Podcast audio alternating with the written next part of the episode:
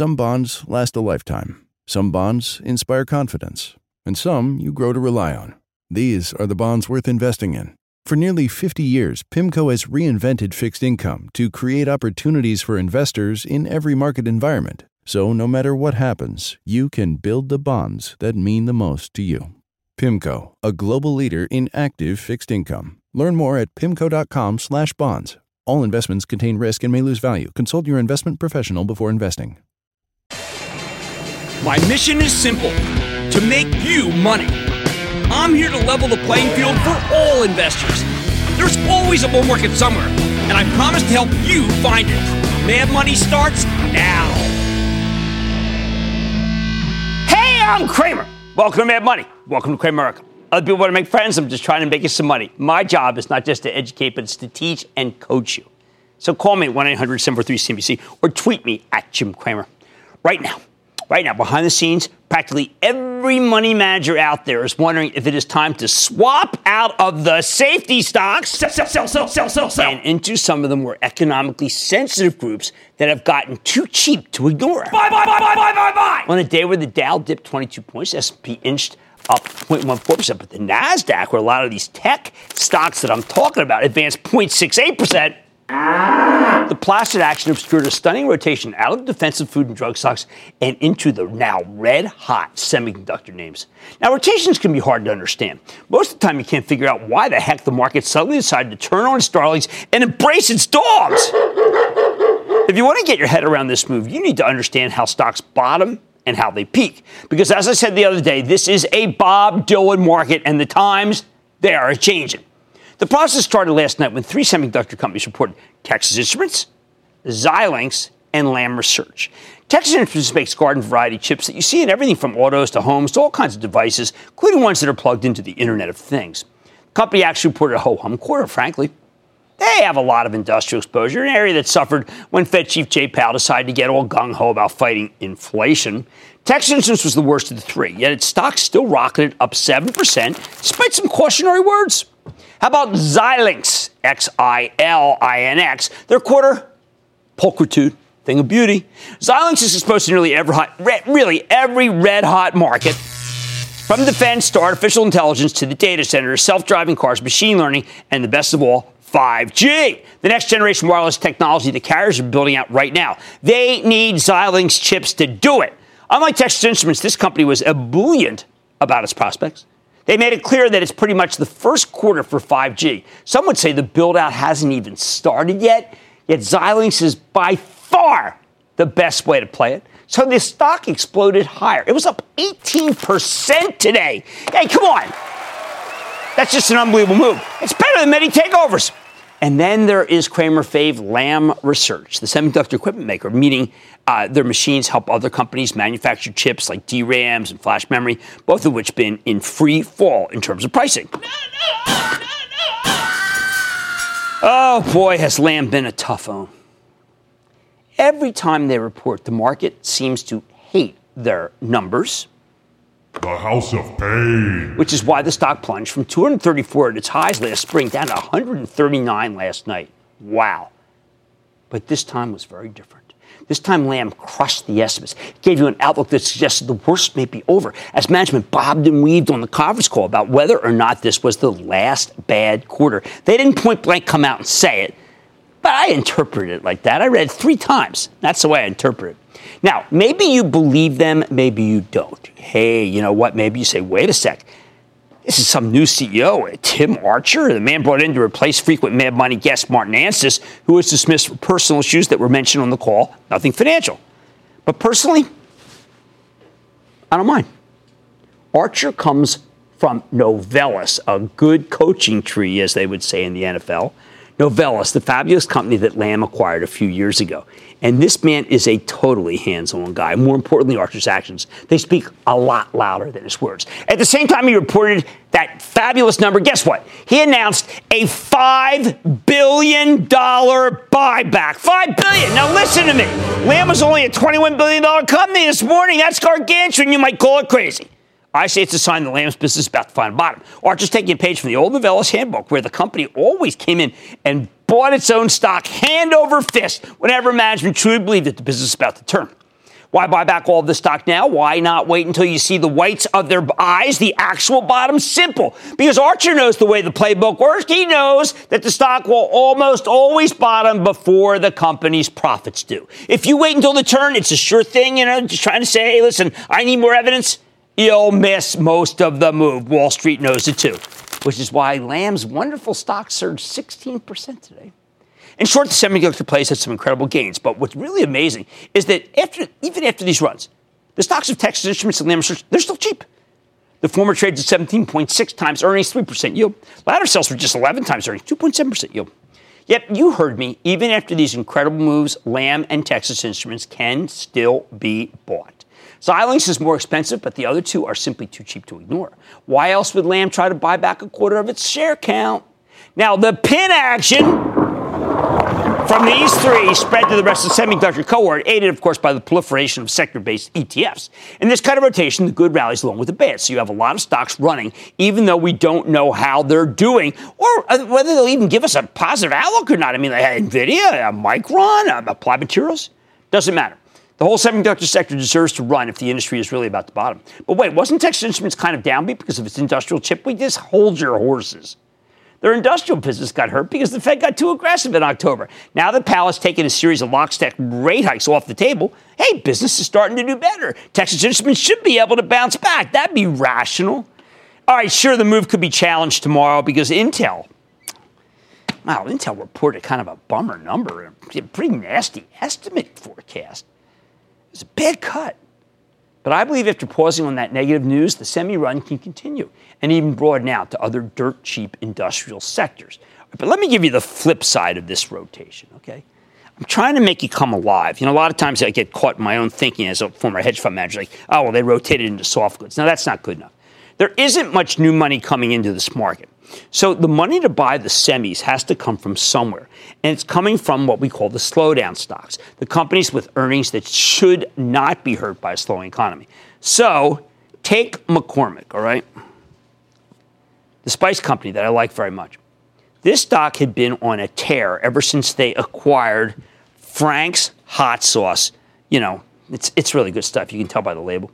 Uh, and French's mustard in August of 2017, rallying from the 90s up to 156 in its highest in October. Over the past six weeks, though, McCormick's been slowly drifting lower. Today, that changed. The stock went into free fall, losing 10.5% of its value in a given day. Notice I did not, I didn't drop this. Why? Well, because this is some, you know, I mean, really, that's the last thing you would drop, right? Ooh, geez. Well, it was the Ravens. They didn't do so hot. McCormick missed Wall Street sales and earnings estimates. They gave you just a 1% revenue growth. They guided down substantially. Where the heck did that come from? Weren't we supposed to be safe in a food stock that keeps chugging along no matter what makes, how much the economy rocks and rolls? Weren't condiments the ultimate in safety? I guess not. Worse, even into this decline, McCormick still sells for about 21 times earnings, making it much more expensive than the stocks of Lam Research or Texas Instruments. With a lower dividend yield, McCormick's one big advantage, consistency, turned out to be an illusion. We just hope it isn't one off like this bottle that I keep showing you. So now let's put it all together. Let's make it so that you have some sense, you understand the way hedge fund managers work, so you can be able to build your own portfolio in the correct fashion. Today, a host of money managers recognize that they're paying too much for the safety stocks, the drugs and the foods, and they're paying too little for the building block tech stocks, not the really expensive ones. Oh, by the way, the rotation didn't spare any expensive stock. The cloud kings like VMware, Adobe, Salesforce, they all got hurt because they're high flyers. Apple went down too. Hey, why not? It's uh, it's Thursday. Doesn't Apple always go down now? None of the semiconductor companies that led us higher in the session had anything positive to say about the current generation of cell phones. Bottom line. Today, fund managers just said, What the heck do I need safety for when it is so darned overpriced? They realize they can just buy semiconductor stocks on the cheap and make their whole year in a day. That's what this rotation is all about. That's what happened today. And it's really a one day phenomenon, by the way, which means it's not too late to buy the newly chip, uh, loved chip makers uh, which could be down tomorrow off of Intel, to trim the now despised safety stocks, especially if you have huge profits and you don't want to see them drown without a life raft. We need to go to Eric in Missouri, please, Eric. Booyah, Big Daddy Cramer. How are you today, sir? I often think of myself as Big Daddy. I'm glad you included me in that cohort. What's up? Obviously, I would, sir. There hey. I wanted to talk to you about Take Two Interactive. Yeah. Um, I've been looking at this one. You know, it's still meandering down at its December lows. While most other stocks have popped 5 to 10% from those December lows, this one's still kind of hanging down there. So I'm ready to pull the trigger on it, but wanted to better understand what might be keeping okay. that stock All right. low. Now, here's what happens. This stock's been going down. This is Strauss Zelnick. You know, I think the world is Strauss. What's the rap? The rap is, is somebody somewhere, somewhere whispered to another person who told another person that Grand Theft Auto has had a slowdown. I do not know if that's the case. I do know that this is the best of the three. Best of Electronic Arts, okay? Activision Blizzard, Take Two, they're the best. But we did have uh, some Fortnite people on the other day. And remember, there's 80 million people playing this Fortnite. And it is starting, I think, to cut into all the other games. Let's go to Ernest in Florida. Ernest. Yes, Mr. Cramer. Yes. How are you? I'm doing all right. How about you? Uh, good. I wanted to find out about Boeing. They've got earnings coming out on the 30th. I just see what your thoughts were on it. Well, look, I think Boeing's going to have good cash flow. I think they're going to do a real good job. I think that if that's a day, though, that Wilbur Ross says, I can see for miles, miles, miles, and I don't see a trade agreement, while at the same time wondering how people who are poor can't uh, became poor or don't have any money. Uh, I found that whole thing disingenuous, frankly. But what I do care about is, is that if the trade talks go bad that day, Boeing stock will go down no matter what they said. Okay? And I and I got to tell you, I wish I could, uh, and we could all write checks to the people who work for the federal government who are not getting paid because that is the dumbest thing I've ever heard. Let's go to Joseph in New Jersey, please. Joseph. Hi, Jim. Yo. Love your show. Thank you. Uh, my question is on Citigroup. I had it before. I sold it in the high 70s, and then I was going to buy it back around 50, and I didn't. And I'm wondering, is it too late? No, no, we did the same thing. For, I told the uh, people who belong to the ActionAlertsPlus.com club, you should sell some lower, uh, higher, and then buy it back lower. Hey, man, this thing is selling for eight times earnings. I think Corbat's doing a good job. $153 billion company, but it's too cheap. I say, oh, was this the one that he did at Albert Hall? The Albert Hall concert was maybe one of the greatest concerts ever. But I maybe I'm just showing you. I, I learned that from my father. I didn't know that myself. I wasn't even around. All right, so maybe I was. Anyway, times they are changing. We're undergoing a rotation right now, and that's rarely a one-day thing. Now, Intel may have knocked it for uh, off kilter, but I think people are going to circle back to Lam, Research, Xilinx, and Texas Instruments. Oh, man, money tonight. Last year, there were few narratives more frustrating than United Rentals shares' inability to move higher. But with the company up on earnings today, has the spell been broken? You know what I'm going to do? I'm going to talk to the outgoing and the incoming CEO. Then, it's a stock that's up more than 20% over the past year, but I still think it's too cheap to ignore. I'll reveal the name and it's going to shock you. And what uh, the company can do to make it so that it doesn't uh, lose its mojo. And last year I named Okta, O K T A, a cloud prince. But does it still hold the clown? The clown. The crown, stupid. I'm finding out whether the company could, could be worth buying right here. So I say stay with Cramer. Don't miss a second of Mad Money. Follow at Jim Cramer on Twitter. Have a question? Tweet Cramer. Hashtag mad tweets. Send Jim an email to madmoney at cnbc.com or give us a call at 1 800 743 CNBC. Miss something? Head to madmoney.cnbc.com. Some bonds last a lifetime. Some bonds inspire confidence. And some you grow to rely on. These are the bonds worth investing in. For nearly 50 years, PIMCO has reinvented fixed income to create opportunities for investors in every market environment. So no matter what happens, you can build the bonds that mean the most to you. PIMCO, a global leader in active fixed income. Learn more at pimco.com/bonds. All investments contain risk and may lose value. Consult your investment professional before investing.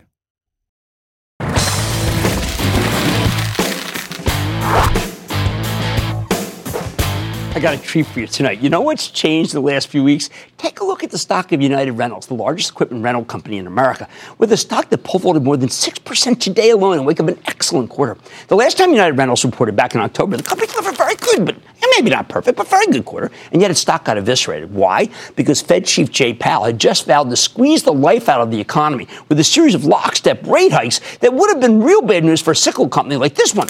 But even though it's got a secular growth pattern buried within it, we're going to talk about that. Earlier this month, Powell backed away from that plan, and that was a game changer. And that's why when United Rentals reported last night, delivering a solid earnings number on better than expected revenue, up 20% year over year. Terrific guidance. The stock caught fire. It's now up nearly $30 from the lows the day after after Christmas. It's like a takeover. Now, earlier this month, United Rentals announced that its longtime CEO and frequent guest on Mad Money, Mike Kneeland, would step down in May and become the chairman, while the current chief operating officer, Matthew Flannery, replaces him. So let's dig deeper here with Mike and Matt the once and future CEOs of United Rentals. Learn more about the quarter and where the company's headed. Mr. Kneeland Mr. Flannery, welcome back to Mad Money. Thank you, Jim. Thank you. All right, Mike, I'm going to give you a chance because you didn't get enough chance in terms of the eyes of what I think are the buy side to talk about what you created, what you built from when you got there to where it is now.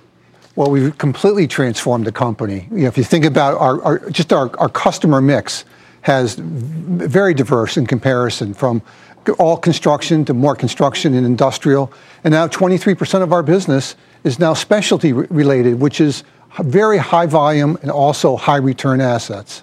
Now, remember, you continue with the uh, acquisition strategy that has really created a national rental company where there was just a regional one. So, as you notice, we're a very acquisitive company. We think that's a core competency for us for integration. We've bought nine companies in the last 24 months, so it's fair to say we have quite a bit on our plate right now to absorb but we like the bigger platform, and if we get the right tuck in that meets right. the criteria, absolutely we're interested. But you have to tell people that even though you've made those acquisitions, the balance sheet's as good as ever, and the cash flow is bountiful. Yeah, by the end of 2019, even with all the acquisitions we've done, our leverage will be back down to the bottom of our range at 2.5%. Yeah, it's just a juggernaut. Now, Mike, uh, sometimes I, I look at the company and I think, why don't people realize what it really is? is a secular change from wanting to own equipment, which is expensive and sloppy, as insurance, there's big issues, to wanting to rent. And that even though you do have some cyclical up and down, the real story here is the rent economy. Oh, absolutely. We've talked about this in the past, that you know, the sharing economy, yes. where people are shifting away from ownership. And that's, that's ongoing, and we, we think that we still have more legs on that to, to grow the company in the future. And you've also become much more of a technologically digitized company. A lot of times, tech guys come on and say, "You don't, you can't believe who's digitized these days." United Rental is digitized. Oh, absolutely. We've we've put a lot of investment. The board supported us.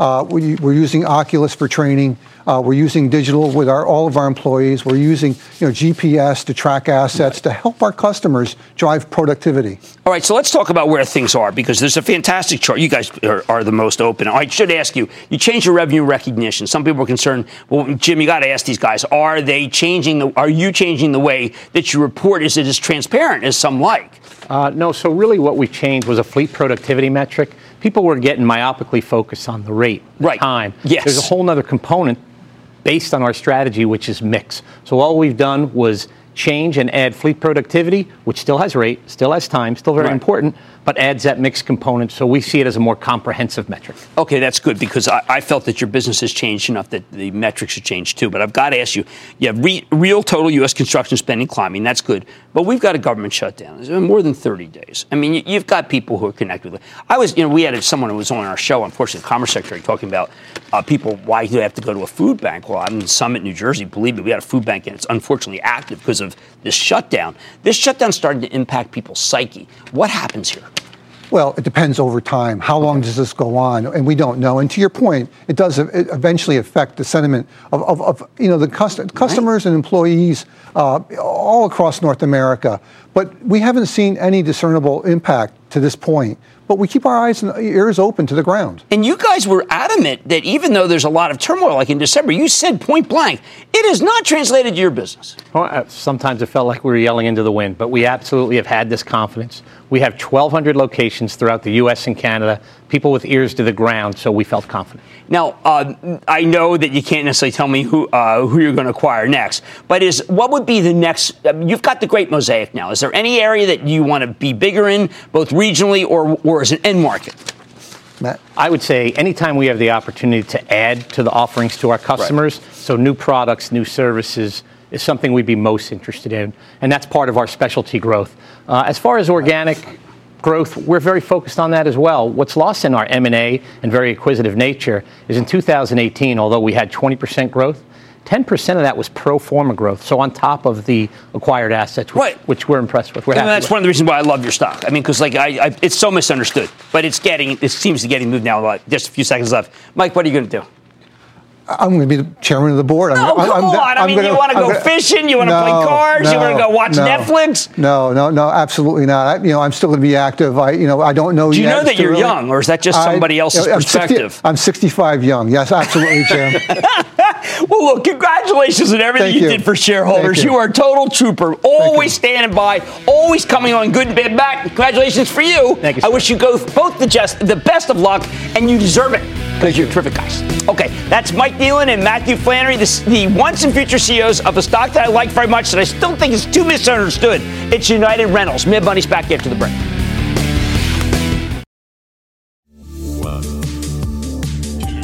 Hey, say what's happening, man. Tip T.I. Harris right here, the King Good. Welcome to 10 Songs That Made Me, a new show that invites artists and influencers to explore 10 of the tracks that made them who they are today, as creators and as people. You'll hear the soundtrack to my life in the very first episode, but make sure to tune in every week for new episodes. Follow and listen for free, only on Spotify.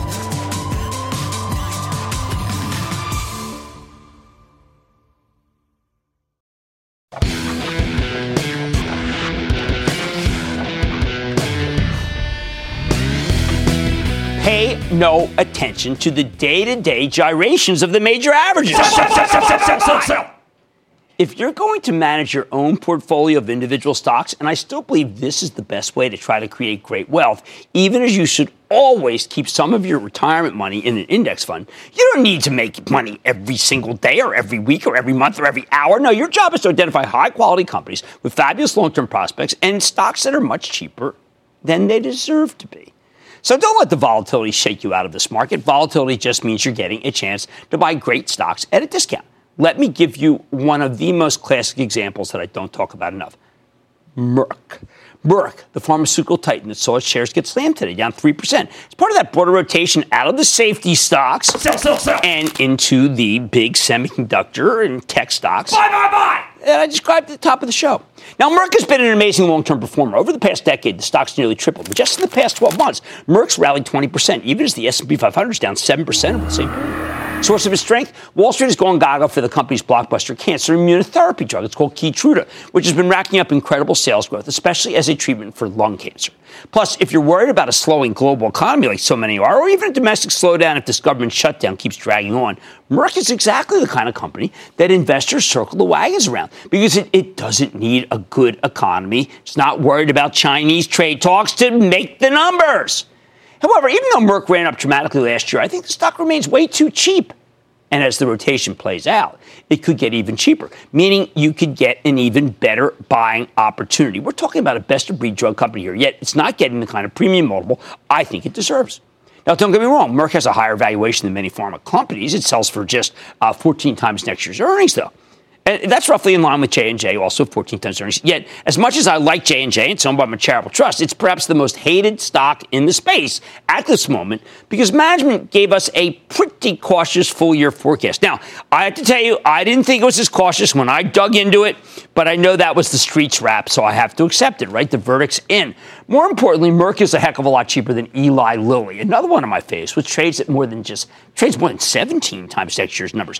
14 for Merck, 17 for Eli Lilly. So why does Lilly trade at such a huge price to earnings multiple premium to the rest of the group? And is there anything Merck can possibly do to close the gap? Okay, like Merck, Eli Lilly is a truly great company. Hey, listen, we had Lilly CEO Dave Ricks on the show several weeks ago. Didn't you love him? He told a very compelling story. They've got a phenomenal diabetes franchise that's crushing the competition, not to mention a terrific management team that's willing to make opportunistic acquisitions, like this recent Loxo oncology purchase. But there's one thing in particular that I think sets Lilly apart. Last year, the company did something very savvy. They spun off their veterinary division as a separate business, Elanco Animal Health. And this move has unlocked a tremendous amount of value. Wall Street loved the idea. Do you know that since it announced that, Lilly stock has rallied nearly 30%? That's right. Since they announced the spin-off of Elanco last July. Meanwhile, Lilly's valuation has expanded from 14 times earnings, Merck's current, to the uh, 17 times uh, earnings level it is to now. Now, there's more to it than the Elanco deal, of course, but that was definitely a major catalyst. Made people really focus on Lilly. Now, I mention this because guess what? Well, Merck's also got an animal health business. When Lilly told us they were spinning off Elanco, the stock surged, so maybe Merck should do the same thing. Hey, it worked for Lilly. It'll work for Merck. That's the way Wall Street thinks. Frankly, it might even be better for Merck, because I think their animal health business is actually more attractive than Elanco. Consider that when Lilly jettisoned Elanco, the business was basically stagnant, hardly any sales growth from 2015 through 2017.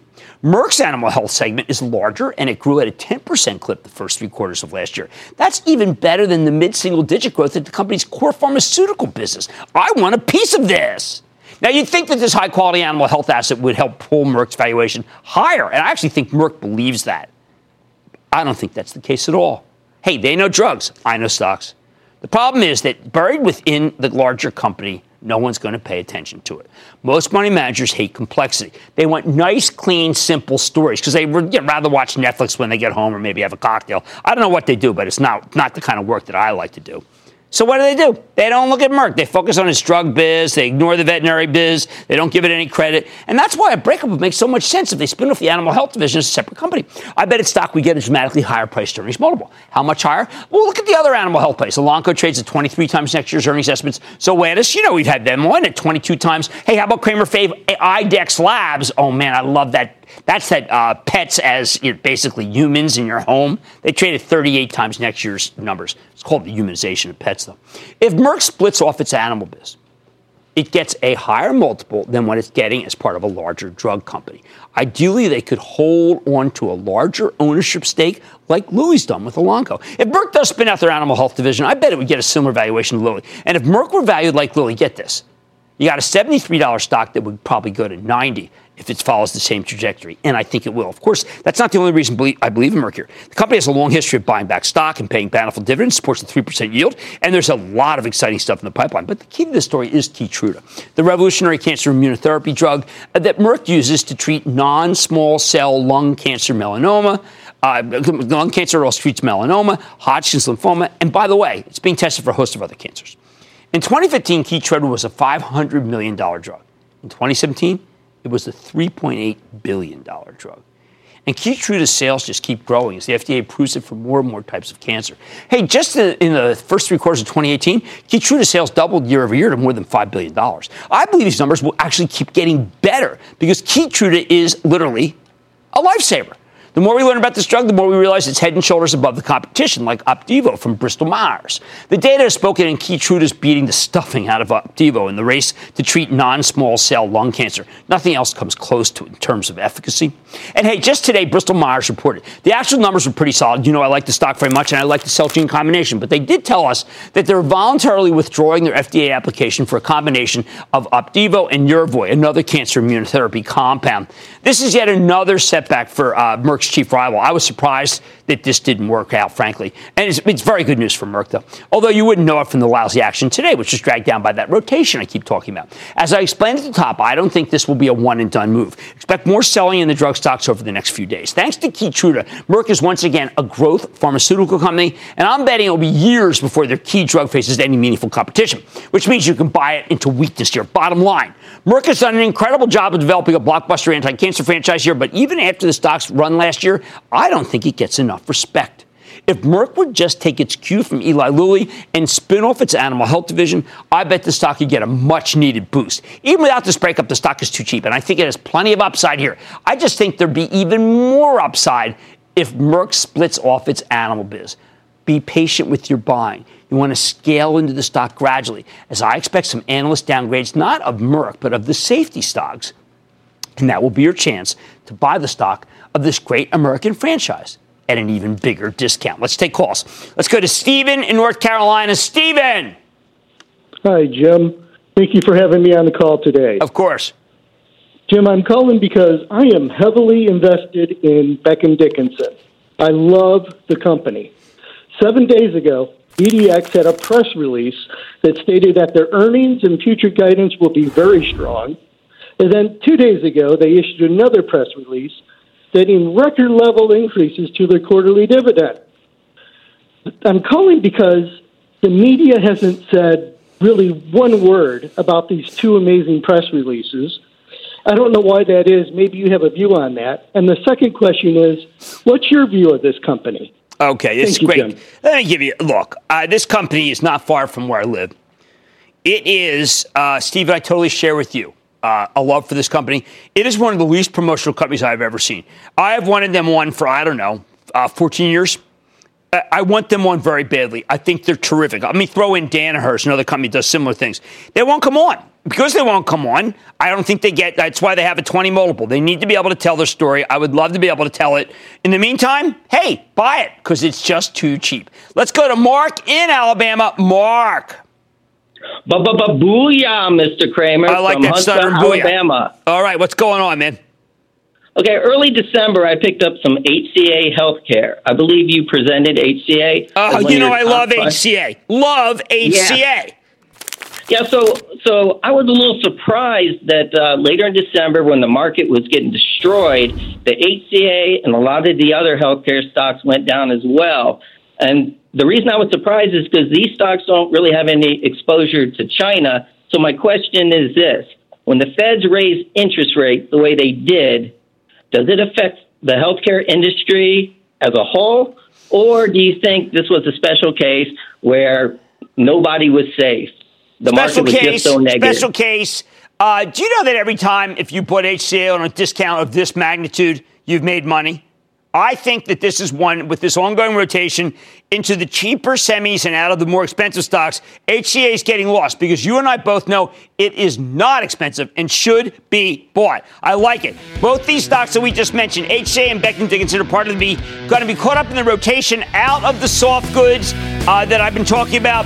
Doesn't matter. That's the opportunity. Merck does not get enough respect. I think a spinoff could give the stock a boost. But even without one, the stock is just too darn cheap. Much more made money at it. It's a stock that gained 149% in 2018 alone. But can Okta continue its climb in the new year? I've got the CEO. And I'm pointing out seven themes that can guide us through the recent market turmoil. And all your calls are rapid fire in tonight's edition of the Lightning Round. So stay with Cramer.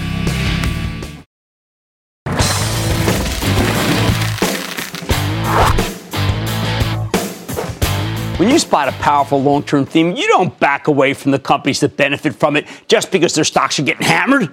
Often these pullbacks are incredible buying opportunities. Just look at Okta, that's O K T A, the cloud based enterprise software company that helps other businesses protect their networks from hackers.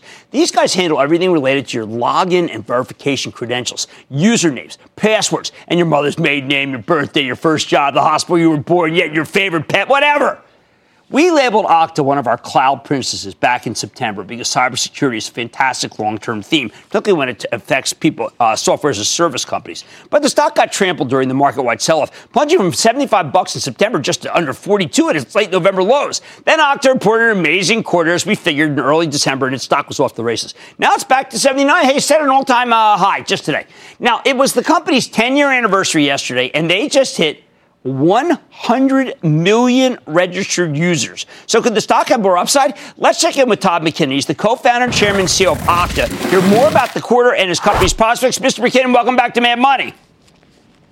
Thank you very much for having me. It's great to be back on, on the show, Jim. All right, first, Todd, congratulations. Uh, there are 100 million people that you are now registered. How many of those 100 million know that they're registered? It, well, we're changing their world. I mean, we're making it incredibly easy for them to connect to all their technology, whether they're logging into their business applications at work or they're a customer of one of our customers logging into a website, making their customer experience more uh, enjoyable and more secure. Um, they, they, they're, they're big fans of Okta. Well, I mean, because the one reason I think of is that I know that I, I am on Okta because I studied Okta because of you. But I think a lot of people just think, well, wait a second, who the heck are these guys? I've never, I mean, last time, by the way, I was out with Zuora. Same thing. It's like, who are these guys, Jim? And I say, you are probably one of their users and you just don't know it, right? I mean, it is difficult to get the word out. Yeah, I mean, we're, we're, we're we help our customers um, both directly in terms of like their end users can see what we do in some cases, but in many cases, as you mentioned, we're behind the scenes. We're the plumbing. We're the infrastructure that's making their technology secure and making the end user experience super enjoyable. We're happy to place uh, to play both roles because at the end of the day, it's about making customers successful with the technology, any technology they want to use, and whatever they choose to use, we'll fit in with it and how they want us to fit in, and we'll make their lives productive. Well, you are the fastest growing company that comes on our show in terms of billings.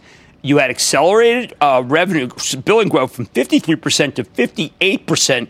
What happened? Did you just hit some critical mass where people realized that all that really matters is the enterprise knowing who and what you are and not just using some sort of firewall uh, or network perimeter? Yeah, you mentioned it before. We've uh, this is our 10 year anniversary, and we're incredibly excited about 10 years. And, and, during those 10 years, we've benefited from several trends that are really lifting us uh, to these new heights. The main one is cloud, cloud right. computing, and um, cloud has progressed tr- uh, tremendously over the last 10 years. But the most exciting thing is it's really just getting started. If you look at the overall IT spending market, it's over a trillion dollars of IT spend. But cloud, everyone talks about the cloud. They think the cloud has come of age, but it's still only 20% of that. It's about $200 billion. So we're still in early days of cloud adoption. And so we're very excited about the runway ahead and the, and the um, value we can provide in that context of really cloud taking over the world. All right, now, one of our favorite companies is Adobe.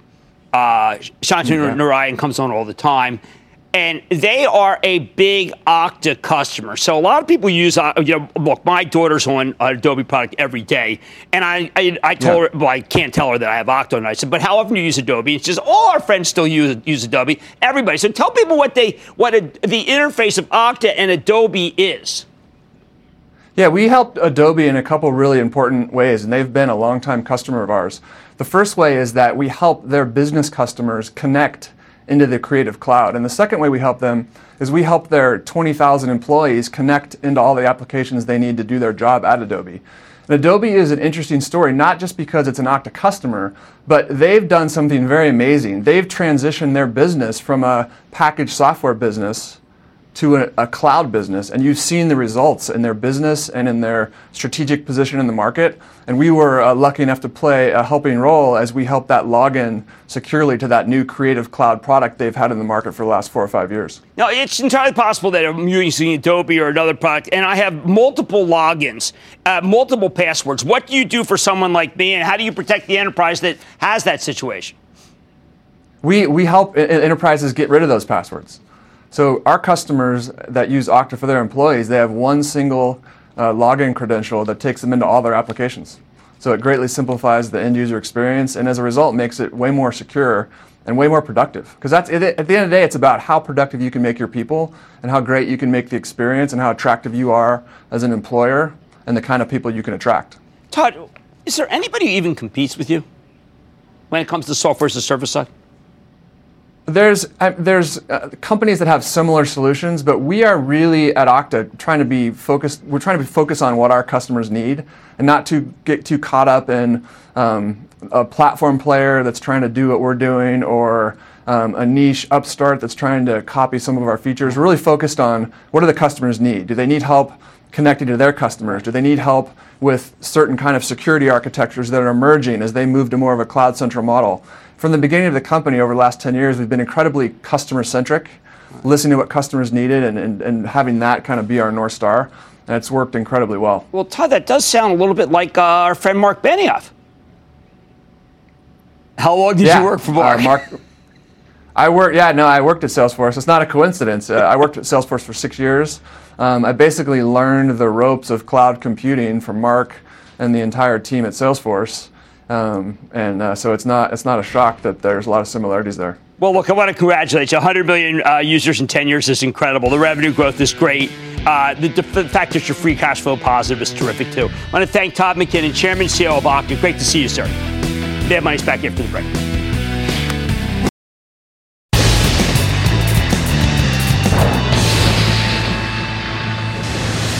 It is time. It's for the light round. Of course, one of those things and then the light round's over. Are you ready, Ski? Time for the light round. Let's start with Dennis in Georgia. Dennis. Hi, Jim. Booyah. Booyah, Booyah. Dennis. How you doing? I couldn't be doing better. How about you? Thank, great. I'm doing great. Thanks for everything you do for oh, us individual thank investors. Thank you. I wanted to ask you what you thought about. Uh, Charles Schwab. It's you know, current. Yeah, you know, we're getting a little weakness in that group. I did a piece last night. A lot of people were buzzing about it, about how that uh, flash crash that we had in uh, December, right before Christmas, is turning uh, a lot of retail investors off. I got to be a little more cautious about retail because the market is making me more cautious about what it's doing to people who invest. Without an investigation, of course, right? No investigation of anything. Let's go to Ken in Florida. Ken. Professor Cramer, I'm yes. the number one Doors fan requesting your perspicacious opinion on American Finance Trust and a 12 month outlook? And can they keep paying the dividend? I, I think they can, but it's a little opaque. I really think you should look at EPR. I mean, EPR has a similar mosaic of those guys, and yet I think it's safe, and I really like them, and they come on air. Let's go to Mauricio in California. Mauricio. Hey, Jim, big fan. I was wondering if I should hold or sell CVR Refining, ticker CVRR. There's something going on. I mean, that yield is just way too high. I, I, I think you could be in that. I think you could be in the, the house of pain. still in that situation. If you want a refiner, we, we like Valero and we like uh, Marathon Pete. Let's go to Alex in California, please. Alex. Hey, what's up, Big Jim from California? There you go. What's going on? Nothing much. I was just had a quick question on KEMET. We had a 10% pop on light volume, but we have earnings coming up this uh, later this month, and I was wondering what your thoughts were. You got to look through this. Now, this stock was up as a corollary to Xilinx. It really doesn't have that much to do with it, but the ETFs drove it up. Uh, I think it's inexpensive. It, it, look, it's a capacitor company. It's an inexpensive stock. I don't, I don't think you're going to get hurt. It, it's better, for instance, than Western Digital, which reported an okay number today and is actually rallying because people felt that they were going to say bad things and they didn't. Let's go to Kevin in Minnesota. Kevin. Booyah, Jimmy. Booyah. Hey, man, first time, long time with the ticker symbol of MBUU, Malibu Boats. Man, come on, man. We're best of breed guys. We're Brunswick guys. We're BC. We are never going to waver there. Not just because I have a 17 foot Boston Whaler, and that's about as big as you need, by the way, you big shots. Wilbur Ross, I think he's probably got a 170 foot one, but there's people, yeah, there's a lot of people who are going to that food bank. And that, ladies and gentlemen, is the conclusion of the Lightning Round. The Lightning Round is sponsored by TD Ameritrade.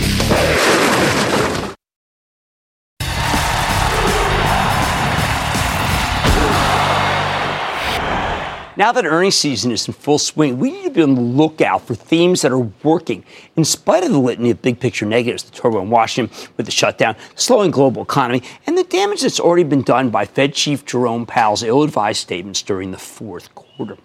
So, what can still win in this less than ideal environment?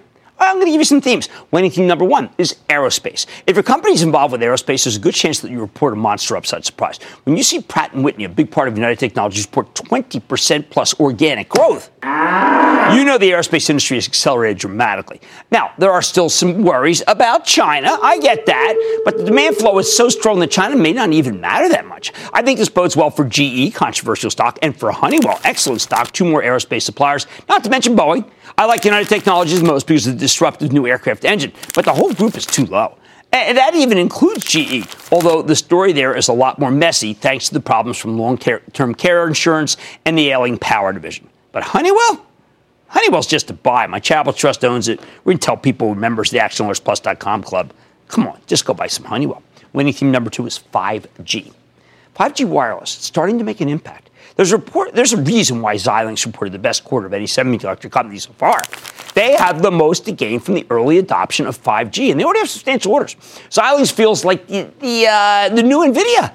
It even has artificial intelligence, machine learning, and autonomous driving chips, but it also makes the best chips for next generation wireless networks. So the telco companies are desperate for this stuff, especially, believe it or not, the Chinese. Yep, China needs Xilinx a lot more than Xilinx needs China. Like I told you earlier, the company ignited a rally in the 7th cohort, aided by uh, Lam Research. And I think the run is for real, even though Intel gave us some downbeat guidance after the close.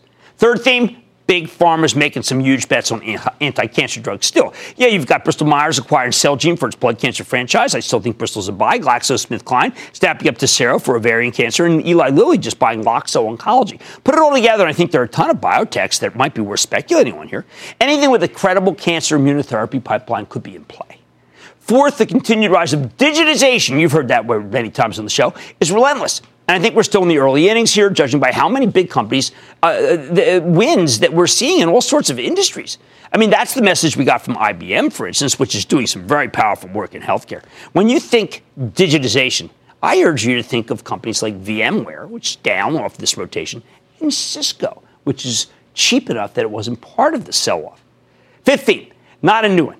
But anything related to housing or autos should be avoided. Let's just say you should avoid those stocks like the plague. These are no growth industries globally, and there's nothing good happening here unless we have a great spring selling season, which right now I'm not so sure about. I think the estimates need to come down for pretty much any company in either cohort. From 3M, which normally should be going up because it has some semi exposure, to Toll Brothers, to Masco, and to, to Lowe's. Six, when it comes to retail, get this, there's only a couple. Write them down. It's Walmart, it's Costco, it's Dollar Tree, it's Dollar General, Five Below, Ollie's, Burlington, Ross Stores, TJX, and any other store that David Faber would never be caught dead in. Everyone else, Sell, sell, sell, sell, sell, sell, sell. Last but not least, there's been a resurgence in Procter & Gamble, even as the stock got dinged by today's rotation. But this strength defies the broader consumer packaged goods industry, and it's led by spending in China. So don't write off every American company that's doing a ton of business in the People's Republic. Think Nike or Starbucks, which frankly just reported a pretty robust quarter. Uh, interviewing Kevin Johnson tomorrow on Squawk on the Street, by the way. Uh, Kevin's the CEO of Starbucks. Regardless of what happens with the trade talks or the government shutdown, these seven themes can guide you through this tumultuous environment. Remember them the next time everything goes crazy. And given the circumstances, you won't have all that long to wait. Stick with Cramer.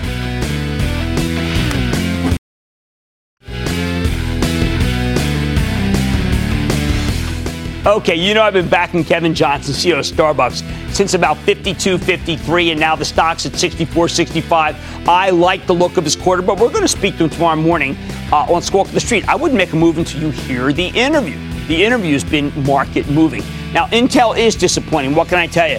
It is hard to be able to have that as part of the ETF that goes up when they give you that kind of downbeat forecast. They are certainly different from Xilinx. I like to say there's always a bull market somewhere. I promise I'll find it just for you right here on Mad Money. I'm Jim Cramer, and I'll see you tomorrow. Some bonds last a lifetime. Some bonds inspire confidence. And some you grow to rely on.